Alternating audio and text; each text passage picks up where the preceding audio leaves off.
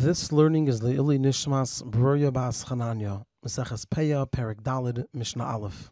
HaPeya nitenes b'mechuber lakarka. Peya is given while it's attached to the ground, meaning that the owner doesn't collect the peya and distribute it, but rather the owner leaves it in the field and the poor people compete for it. The Mishnah presents an exception to this, bedalis uvedekel, by a grapevine that's growing on wooden supports or it's growing on trees, and also by a palm tree where there it's dangerous to allow the poor people to compete for the payah. So then, balabayis merid umachalik laniyim. So then the owner brings down the produce and he distributes it to the poor people. The Mishnah now presents an opinion that says that this applies in another case as well.